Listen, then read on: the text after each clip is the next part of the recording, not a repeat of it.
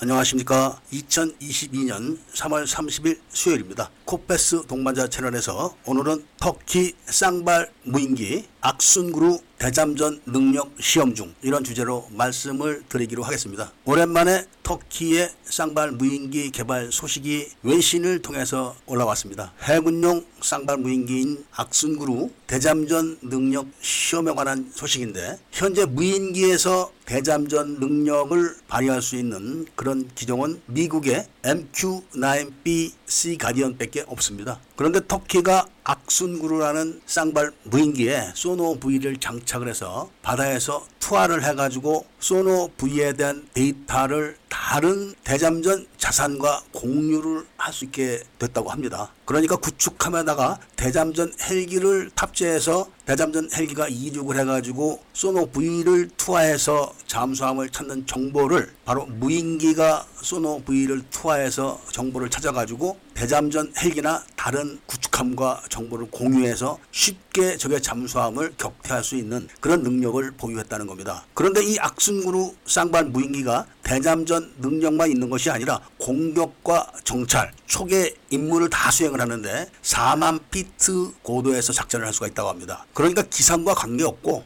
해상에 파도와 관계없이 작전을 할 수 있다 이런 거죠. 그러면서도 최근에는 54km에 달하는 공격 거리를 공격할 수 있는 능력까지 확보를 했다고 합니다. 그러면서 또 다른 단발 무인기인 중고도 무인기 앙카 또는 유인 전투기와 함께 공동 작전을 할 수 있는 능력까지 확보를 했다고 합니다. 외신은 여기까지만 소식을 전했지만 지금 터키가 시험을 하고 있는 무인기 전용 항공 모함에 대한 작전에 투입이 되는 기종이라고 하는데 터키의 무인기 전용 항공모함에는 단발기인 바이락타르 TBC와 앙카 그리고 악순구루가 탑재돼서 작전을 하는 걸로 알려지고 있습니다. 터키의 무인기 개발과 작전 능력은 이미 우리나라가 넘볼 수 없는 거리가 벌어진 것 같습니다. 터키의 앙카 중고도 무인기는 현재 우리나라가 개발 지연되고 있는 대한항공의 중고도 무인기와 같은 기종입니다. 우리나라의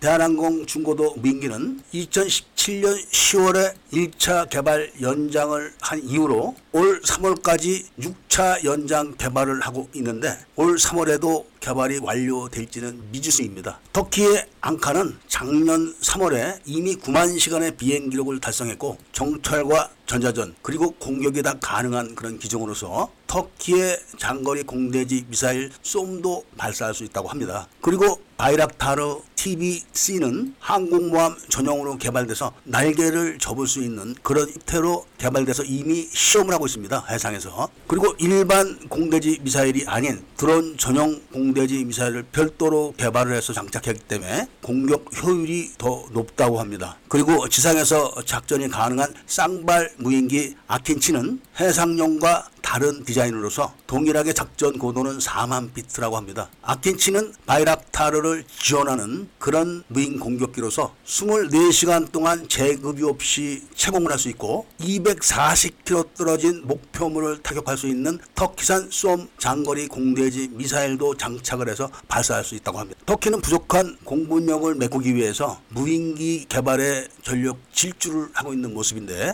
전문가들은 곧 미국과 이스라엘을 추월할 거다. 이런 평가를 하고 있다고 합니다. 참고로 아킨치 무인 공격기는 AESA 레이더, SAR 레이더, 광역 감시 시스템, 전자전 시스템, 위성 통신 시스템까지 갖추고 있다고 합니다. 여기다가 다양한 공격 미사일 그리고 SOM 장거리 공대지 미사일까지 장착이 가능하기 때문에 바이락타르 TB2와 함께 작전을 하게 되면은 가공할 성능을 보이게 되고 유인기들과 함께 작전을 하게 설계가 되어 있기 때문에 이 방면에 있어서는 터키가 현재 세계 최고라고 할 정도로 급속한 기술 발달을 하고 있는 게 현실입니다. 반면에 터키는 유인 항공기 기술을 우리로부터 배웠습니다. KT1 기술을 도입해서 힘들게 힘들게 개발을 해서 얼마 전에 니제르에 수출도 했고 아직까지는 4.5세대 전투기는 만들지 못하고 있습니다. 그런 기술적 우위를 확보하고 있는 우리나라가 무인기에서만큼은 속도를 안 내고 있는 그 이유가 도저히 납득을 할 수가 없는 거죠. 북한은 이미 전략군에 무인 공격기 부대를 편제를 해서 운영을 하고 있는 반면에 우리나라는 단 한 대의 무인 공격기도 없고 국산 무인 정찰기를 개발하는 속도도 황소 걸음으로 가면서 차일필 미루고 있다. 이런 말씀을 전해드리면서 오늘 이야기를 마치고자 합니다. 구독을 꼭 해주시고 좋아요와 알림 설정을 부탁드리면서 이야기를 들어주셔서 감사드립니다.